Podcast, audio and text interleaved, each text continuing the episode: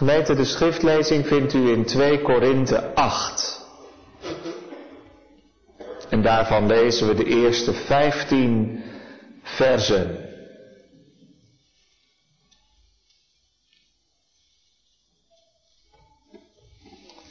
In dit hoofdstuk schrijft apostel Paulus dat hij Titus naar Korinthe stuurt, waarschijnlijk met deze brief op zak. En met de bedoeling om daar in Korinthe de collecte op te halen, de opbrengst van de collecte voor de arme gemeente in Jeruzalem. Ik hoop er straks in de preek nog wel iets meer over te zeggen. We lezen de eerste 15 versen van 2 Korinthe 8. Voorts maken wij u bekend, broeders, de genade van God die in de gemeente van Macedonië gegeven is. Dat in vele beproeving der verdrukking de overvloed van hun blijdschap en hun zeer diepe armoede overvloedig is geweest tot de rijkdom van hun goeddadigheid. Want ze zijn naar vermogen, ik betuig het, ja, boven vermogen gewillig geweest.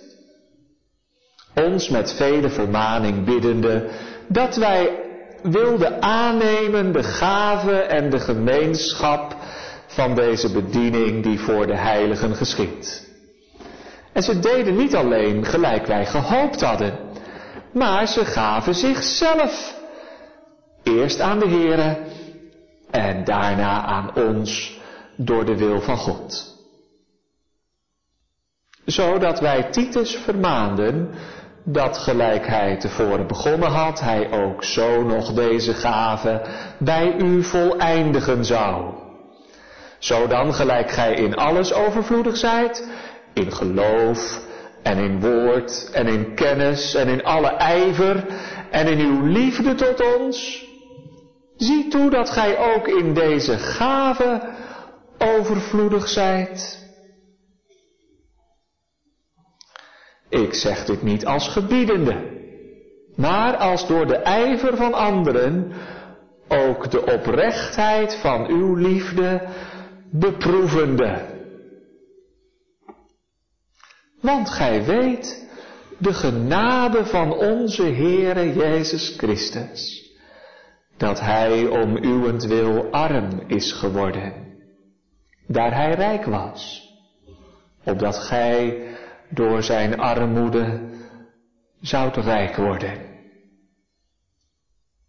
En ik zeg in deze mijn mening, want dit is u oorbaar als die niet alleen het doen, maar ook het willen van over een jaar tevoren hebt begonnen. Maar nu voleindigt ook het doen, opdat gelijk als er geweest is de volvaardigheid van het gemoed om te willen, er ook zo zij het voleindigen uit hetgeen gij hebt. Want als tevoren de volvaardigheid van het gemoed daar is, zo is iemand aangenaam naar hetgeen hij heeft, niet naar hetgeen hij niet heeft. Want dit zeg ik niet, opdat anderen verlichting zouden hebben en gij verdrukking. Maar opdat uit gelijkheid in deze tegenwoordige tijd uw overvloed zij om hun gebrek te vervullen, opdat ook hun overvloed zij om uw gebrek te vervullen. Opdat er gelijkheid worden gelijk geschreven is, die veel verzameld had, had niet over, en die weinig verzameld had, had niet te weinig. Jongens en meisjes, hebben jullie wel eens een, uh, een dakloze gezien? Dan zeg je misschien, dominee, wat is dat ook alweer? Als iemand zonder dak. We zeggen meestal een zwerver. Nou, dat klinkt natuurlijk niet zo aardig als je zegt een zwerver. En dan zeggen we dat een beetje net en dan zeggen we een dakloze. Dat is iemand die vanavond niet weet waar hij gaat slapen. Misschien bij het leger des Heils als er nog een bed vrij is of een andere opvang. Misschien wel bij het station hier in Delft. Of in Den Haag ergens. In een beschut plekje. In een slaapzak die hij op zijn rug meedraagt. Want hij heeft geen plek, hij heeft geen dak. Erg als het zo koud is. Jullie hebben misschien wel koud in de kerk. Maar stel je voor dat je de hele nacht buiten zou moeten slapen. dakloos. En zo is de Heer Jezus geboren. Dakloos. Als een zwerver. Zo arm werd de heiland. Voor u, voor jou en voor mij. Moet het niet te romantisch maken, gemeente? Te mooi, een kerststal, sfeer, herdertjes, licht.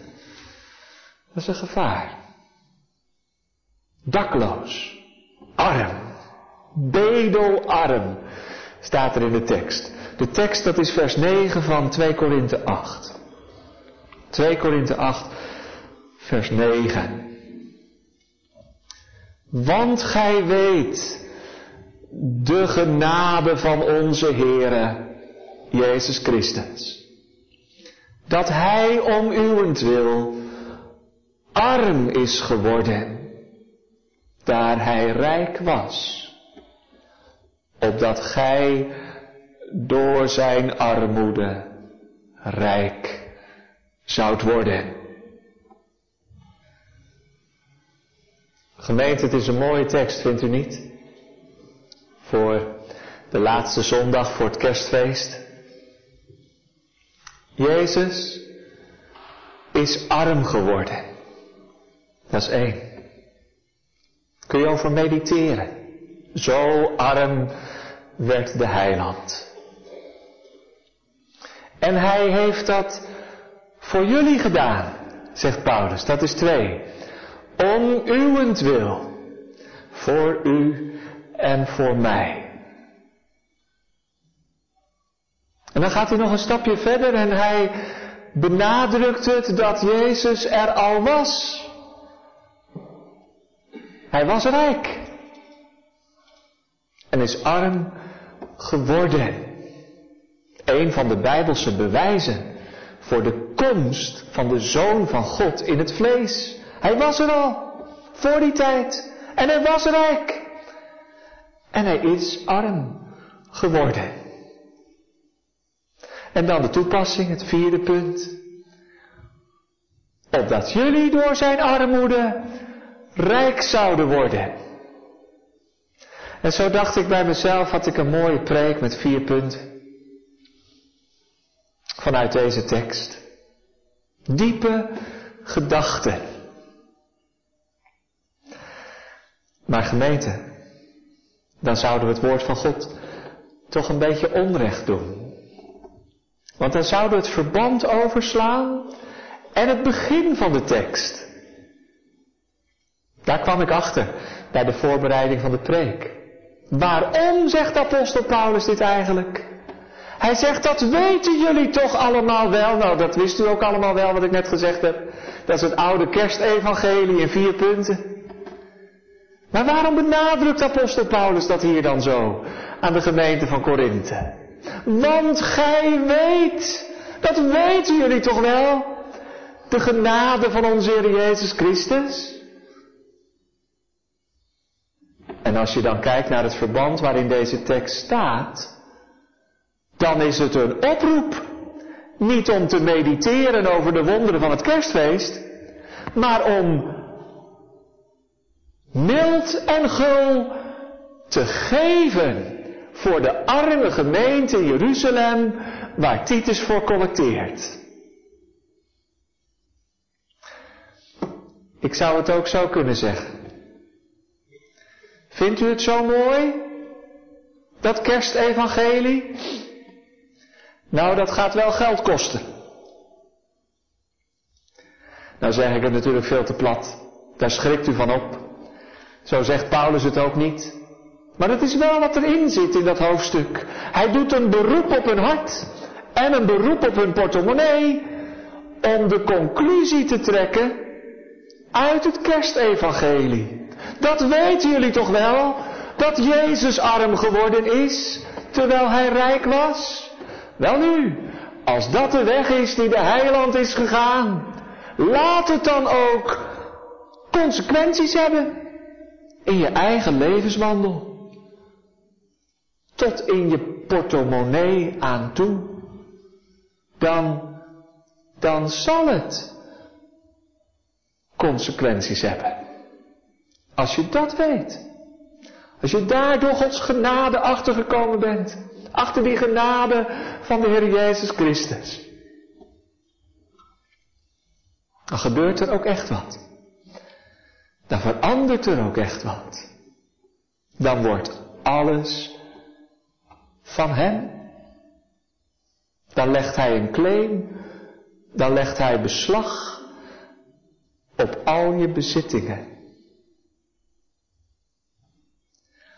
En misschien dat dat toch wel een scherp kantje is aan deze tekst, die we al mediterend gauw uit het oog zouden verliezen.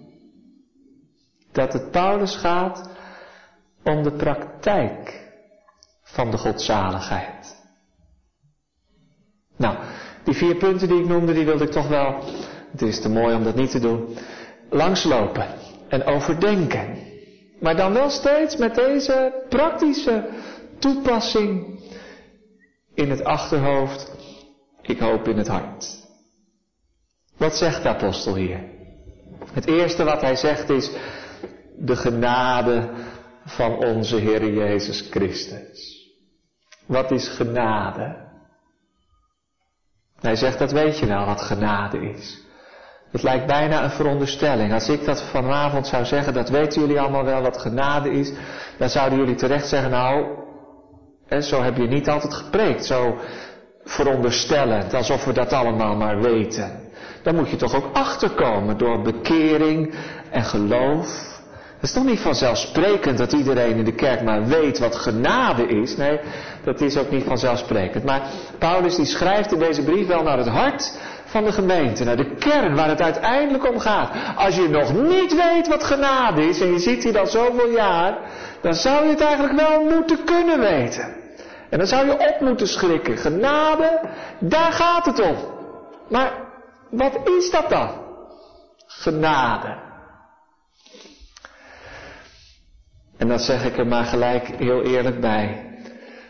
Als je erachter komt wat genade is, dan weet je niet meer wat genade is.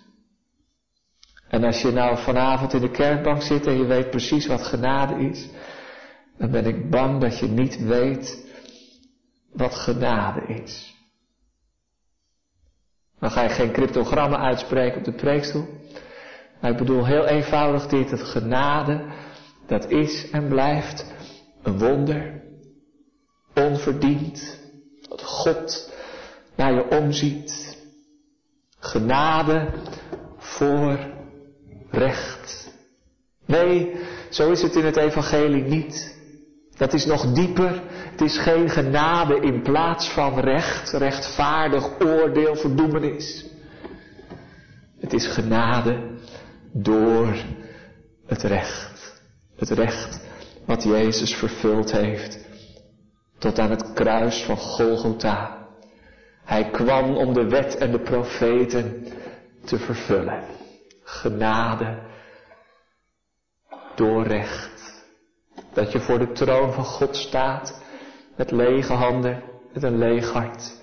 En dat je zegt wat die man daarachter in de tempel zei. O God, Wees mij zondaar genadig. Dat is de vrije liefde van God in Christus. Zo onverdiend. En toch, het wordt verkondigd. De Heere is genadig. De vergeving van je zonden. Het eeuwige leven. Genade. Genade genade. Wat krijgt dat woord in het geloofsleven een waarde? Het is alleen, alles alleen genade. Dat weet je toch wel? Of weet je het nog niet? Dan ben je echt, echt heel arm.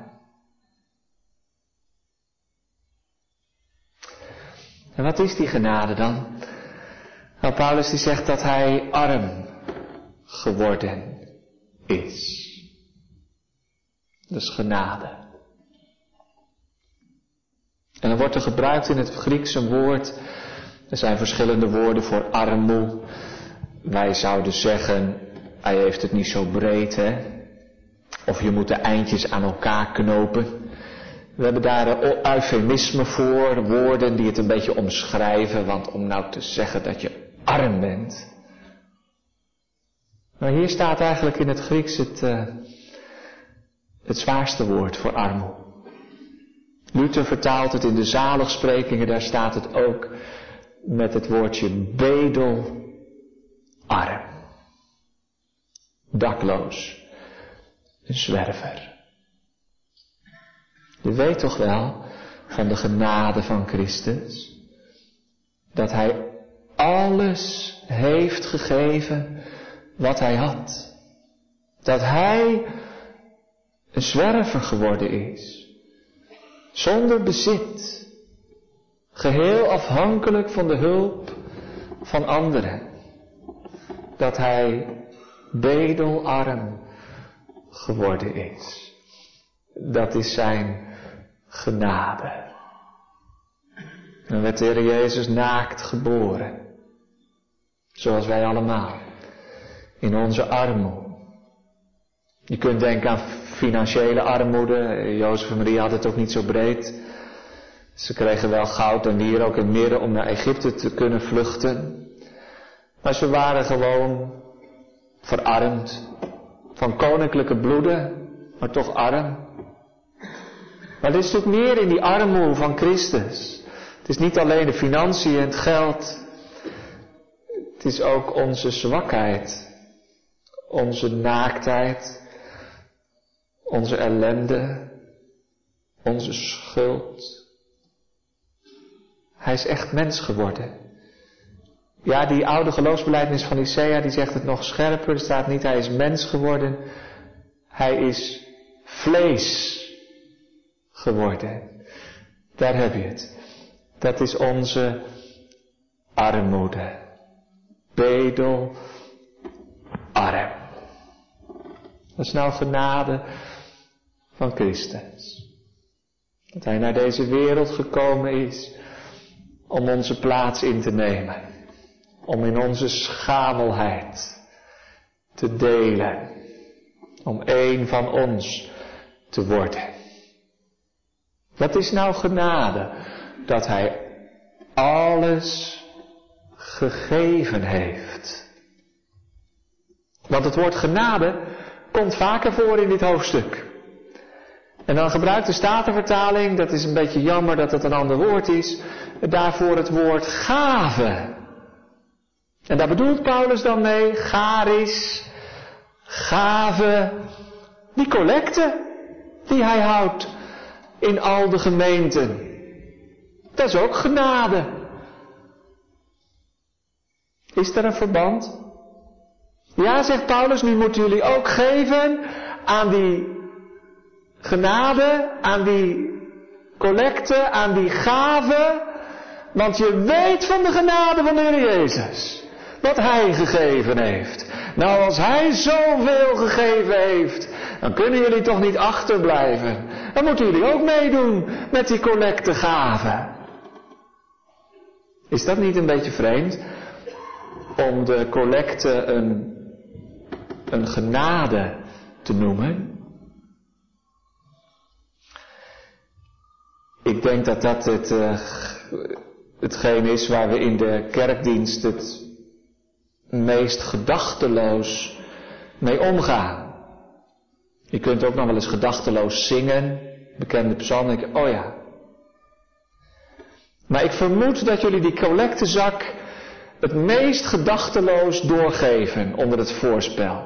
Bonnetje erin, een half euro erin, en als je een keer een tientje erin doet, voor een goed doel, speciale collecte, dan voel je jezelf eigenlijk al behoorlijk gul. Hoewel je dat tientje natuurlijk helemaal niet mist.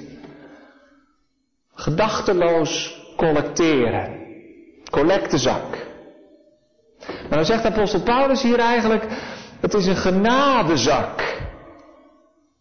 Dan komt de genade voorbij. Die geef je door. En wat je daarin doet, Dat is niet een collectebon of een half euro, dat is genade. Dat doe je in die zak. Dat is geven. We spreken wel over de dienst van de offerande. Vind ik een beetje plechtig, dat doe ik zelf meestal niet. Want dan denk ik, ja, is het wel een offer? Een offer, dat doet pijn. Dat voel je wel, dat je een offer brengt. Maar wat wij geven, tenminste in dat ritueel van de collecte, als ik het zo mag noemen, dat voelen wij niet. Misschien wel wat je overmaakt. Als je een flinke gift geeft. Maar ook dan, je kunt tegenwoordig een automatische afschrijving laten doen. Hoef je helemaal niet meer te geven, dan gaat het vanzelf van je rekening af. Dan denk je er helemaal niet over na. En doet meestal geen pijn. Voor sommigen misschien wel. Kan. Als je zelf de eindjes aan elkaar moet knopen en toch geeft. Maar het is meestal toch geen dienst der offeranden. Laat staan een genadezak. Onze praktijk is heel ver afgegroeid van de Bijbelse norm op dat terrein. Jammer. Ik denk niet dat het gauw zal veranderen, maar het is misschien wel goed om je ervan bewust te zijn dat als je collecteert en geeft, dat je dat geld, hoe weinig het dan naar verhouding ook is, het is misschien meer symbolisch, dat je dat heiligt. Dat je het aan God geeft, dan ben je het ook kwijt. En dan zeg je, heren, met die halve euro, daarmee beleid ik dat ik met al mijn geld en goed, met mijn tijd en met mijn leven, met mijn lichaam en met mijn ziel, niet van mijzelf ben, maar het eigendom van de Heer Jezus Christus. En dat mijn portemonnee van u is. Daarom geef ik in de genadezak, om daarmee te beleiden dat alles wat ik bezit het wettig eigendom is van de Heer Jezus Christus. Als we dat meer zouden beseffen, dan zouden we misschien anders geven. Paulus verbindt het wel aan elkaar. Je weet van de genade van Christus, zegt hij. En als dan de collectezak voorbij komt, doe dat maar elke zondag, zegt hij. Dan hoef je niet in één keer alles te geven. Als Titus komt, dan heb je ervoor gespaard. Als de collectezak voorbij komt, denk dan aan de genade van de Heer Jezus. Die arm geworden is. En dat brengt me direct ook bij die tweede gedachte, dat vloeit daaruit voort. Voor wie heeft Heer Jezus dat dan gedaan? En dan benadrukt Paulus dat hier om uwentwil. Mediteren over de armoede van de Heer Jezus kan zo ontdekkend zijn. Maar wat ons echt breekt in onze trots en hoogmoed tegenover Hem, is de gedachte dat Hij dat alles heeft gedaan en zich alles heeft ontzegd om zondaren zalig te maken. Dan zit er toch een hele diepte in dat vers, in die regel uit het gezang. Zo arm werd de heiland voor u en voor mij. Dat was de verkondiging van apostel Paulus geweest. Toen hij Jezus Christus de gekruisigde voorstelde aan al de gemeenten. Toen hij die ene naam verkondigde die onder de hemel gegeven is, door welke wij moeten zalig worden. Dat was de kern van zijn evangelie. Niet alleen wat Jezus allemaal gedaan had in zijn leven tot in zijn dood, maar ook elke keer die persoonlijke toepassing. Weet u wel, voor u, voor jou, voor mij moest hij daar staan. Zo heel persoonlijk. Die vrolijke ruil waar Luther over spreekt. Dat hij om uwentwil arm geworden is. En dat om uwentwil, daar zit nu alles in, nietwaar?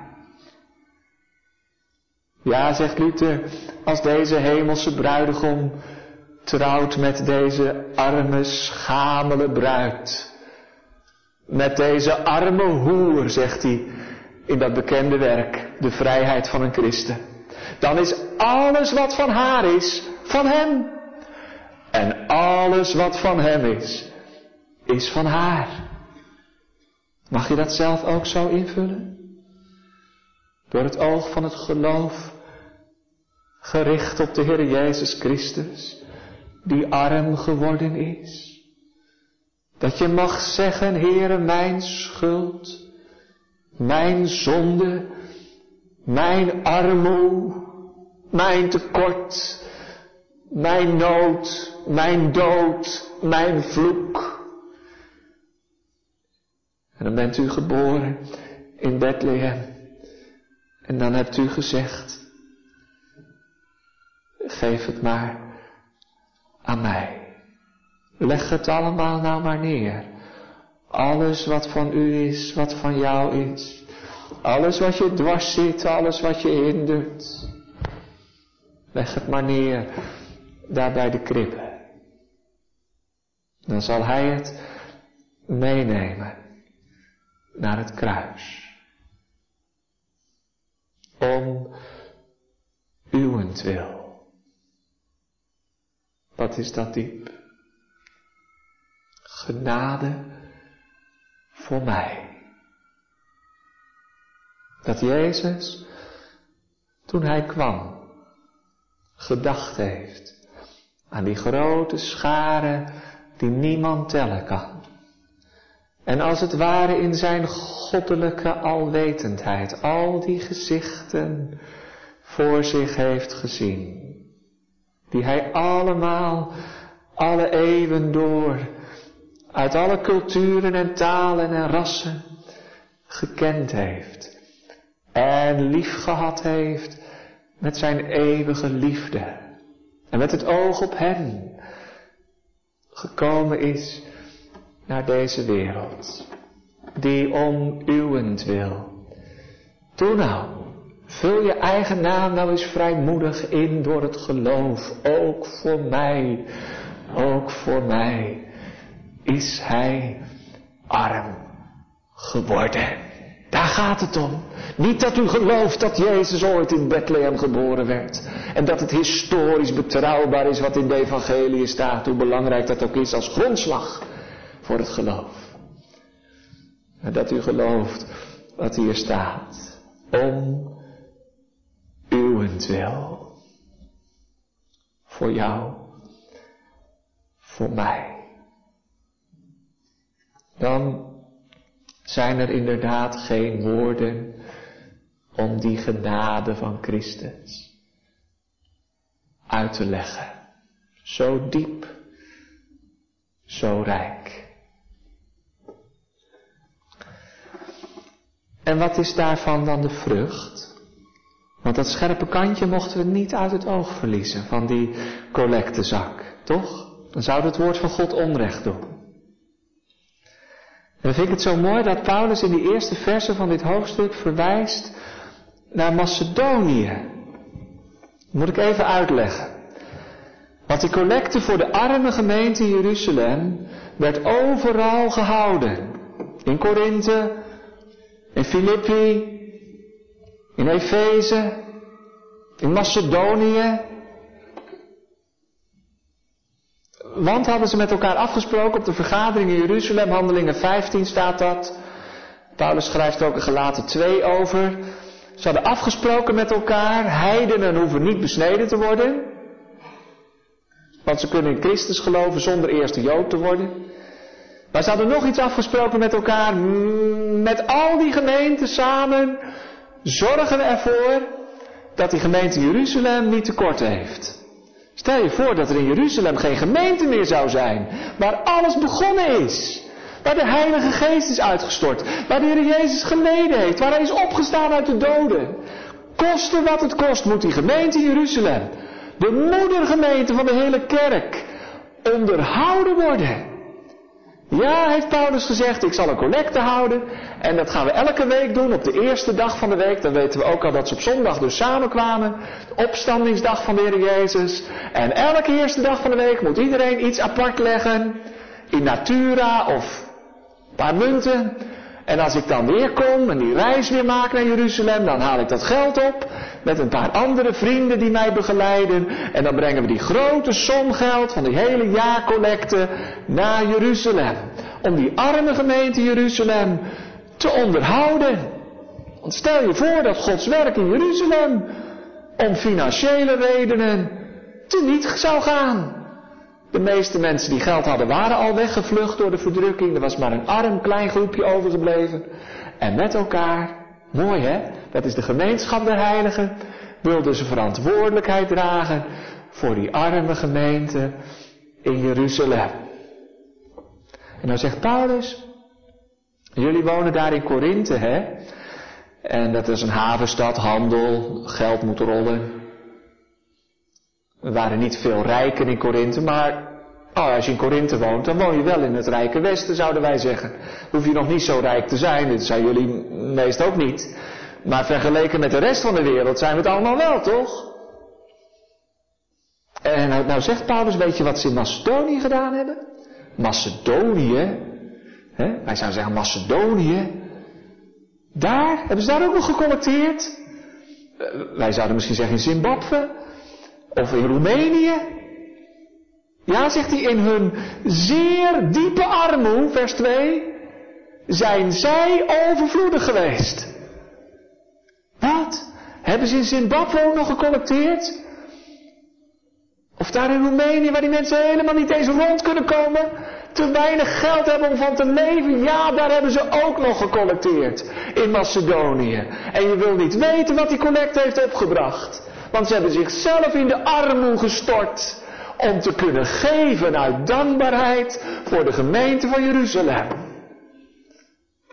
En zegt Paulus dan, hij collecteert natuurlijk niet voor zichzelf, anders zou je bijna zeggen, je gaat haast een beetje te ver daarmee. Hij collecteert voor, voor Jeruzalem en voor de eer van God. Hij zegt, daar mogen jullie een voorbeeld aan nemen. Als ze in Macedonië zoveel hebben opgehaald, dan kunnen jullie in Korinthe toch niet achterblijven?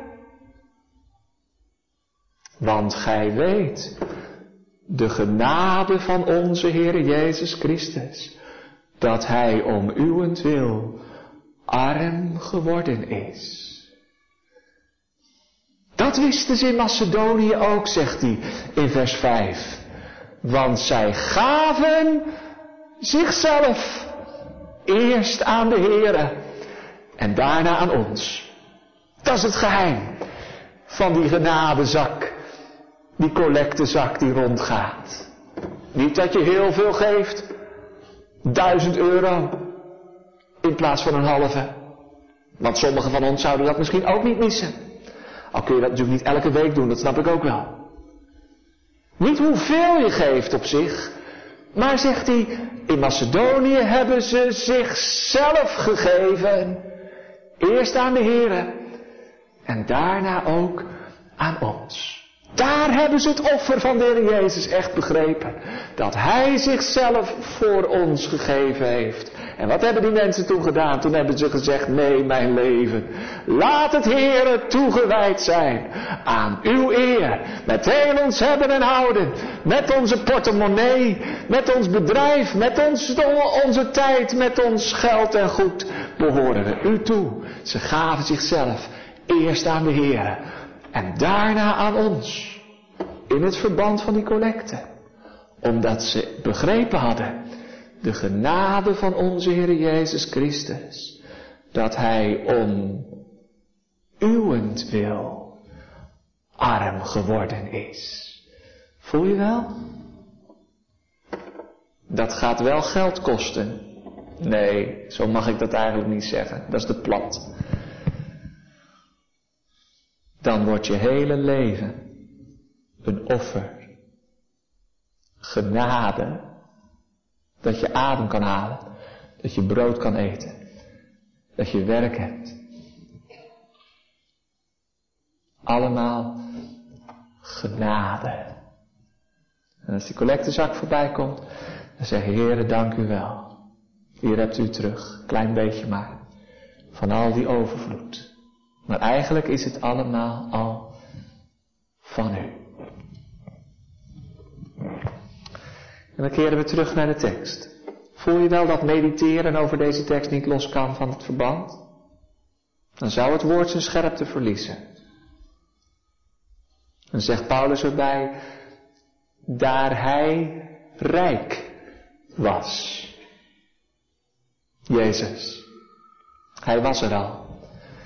Dat geldt niet van ons mensen. Als je dat aan de kinderen moet uitleggen, dan snappen ze dat niet. Kleuters. Ja. Waar was ik dan, papa? Toen jullie getrouwd zijn. Ja, mijn kind, toen was je er nog niet. Was ik er dan nog niet? Nee, toen was je er nog niet. Toen was je nog niet geboren. Ja, maar hoe kan dat dan?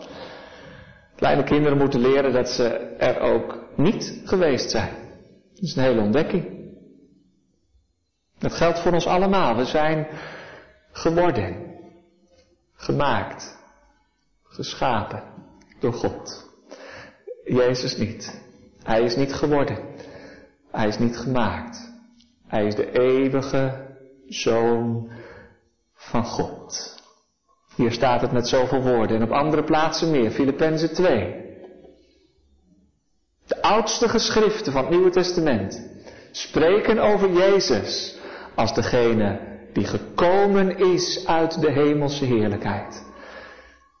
Moderne theologie zegt ze hebben Jezus opgehemeld. Hè? Jezus was een gewoon mens en later dachten de discipelen dat hij God was. Daar hebben ze van gemaakt. Maar als je het Nieuwe Testament serieus neemt, is het juist andersom. De oudste geschriften spreken met de grootste eerbied over Christus als degene die gekomen is in deze wereld. Maar dat even terzijde misschien. Denk er eens over na. Hoe rijk was de Heer Jezus? Heilige engelen, de Vader, de Zoon, de Heilige Geest. Ik weet niet hoe de hemel eruit ziet. De Bijbel spreekt erover in beeldtaal. Straten van goud, parelpoorten, het nieuwe Jeruzalem, dat uit de hemel afdaalt van God, het paradijs. Jezus was rijk. Je zou kunnen zeggen, hij had alles. Hij kwam niet tekort. Want in de hemel, daar zijn geen tranen, daar is geen verdriet, daar is geen pijn, er is geen zorg of angst. Hier is dat allemaal wel.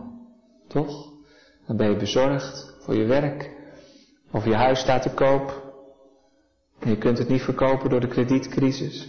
Je zegt, hij heeft makkelijk praten, die dominee, over armoede en rijkdom, maar wij zitten er maar mee. En ik weet niet of ik mijn baan aan het eind van het jaar nog heb. Wat volgend jaar dan? Zorgen, tobben, armoede, ziekte, lijden. Maar dat is in de, de Heer Jezus wist niet wat het was. Dat kende hij niet. Zeg ik het maar even menselijk, omdat de tekst het ook menselijk zegt. Ik weet niet hoe ik het anders moet zeggen. Hij wist niet wat het was om arm te zijn, om pijn te hebben, om honger te lijden, om dorst te hebben. Hij had alles. Hij was rijk. Hij is gekomen, staat er in Johannes 1, tot het zijne. Het zijne. Dat was de wereld. Dat was van hem. Alles is door hem gemaakt. De hele schepping. Het ganse heelal. Hij was rijk. En die rijke Jezus, die alles had, heeft zichzelf alles ontzegd. Hij lag in een geleende wieg. Toch? De kribbe was geleend. Was niet van Jozef en Maria. Was niet van Jezus. Het is alsof ze zouden hebben moeten zeggen, mogen wij die kribbe even lenen voor onze baby. Want we hebben geen wieg hier in Bethlehem. En hij lag op een geleend kussen. Want hij zegt zelf, de vossen hebben holen en de vogelen des hemels hebben een nest. Maar de zoon des mensen heeft geen plek om zijn hoofd neer te leggen. Net als Jacob op een geleend kussen. En hij voer in een geleende boot. Petrus, mag ik je boot even lenen om te preken? Ik heb geen boot.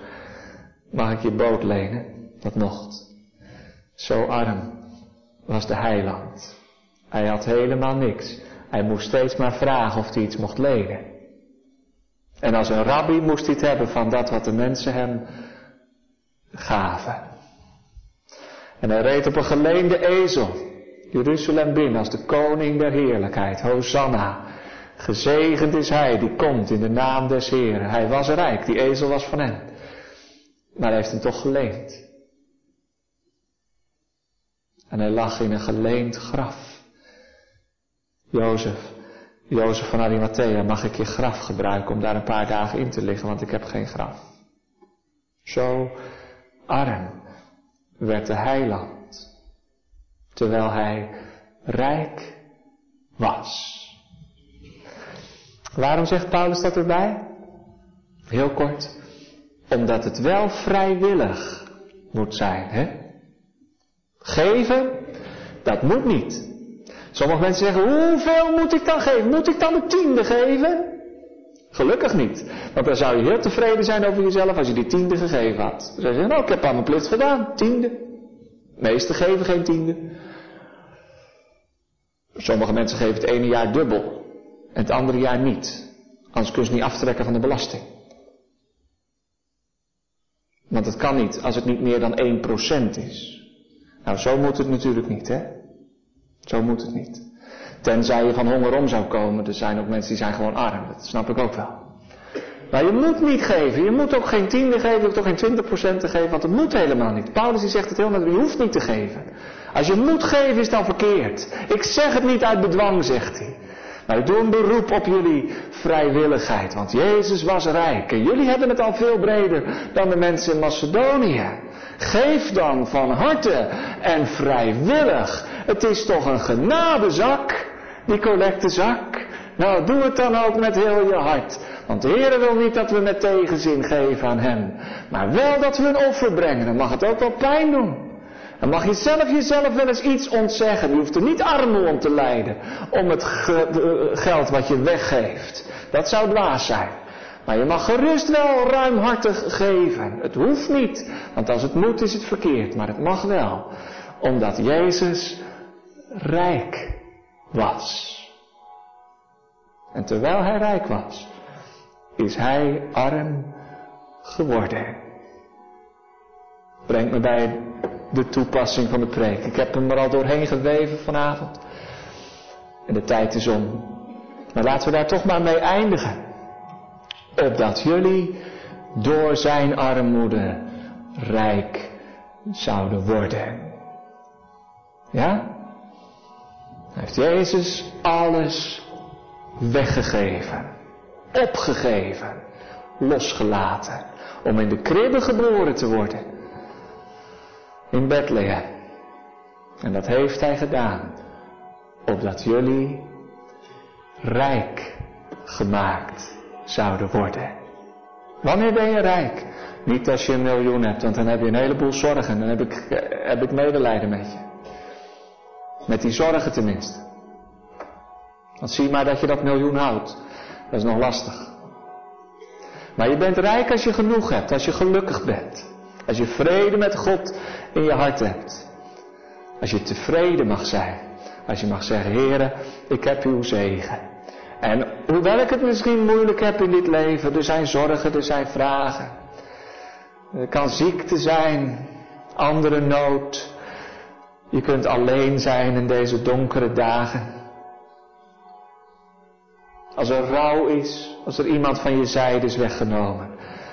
Dat je zegt, Heer Jezus, nou bent u gekomen om zo'n ongelukkig schepsel als ik toch rijk te maken. Nu al. Rijk in het geloof, rijk in de liefde, rijk in de genade, rijk in de kennis van de Heer Jezus Christus. Rijk in de overgave aan u. Rijk omdat je een levensdoel mag hebben en niet doelloos in een cirkeltje ronddraait, zoals de hele wereld ronddraait. Zonder begin en zonder einde. Heren, ik mag weten van uw genade.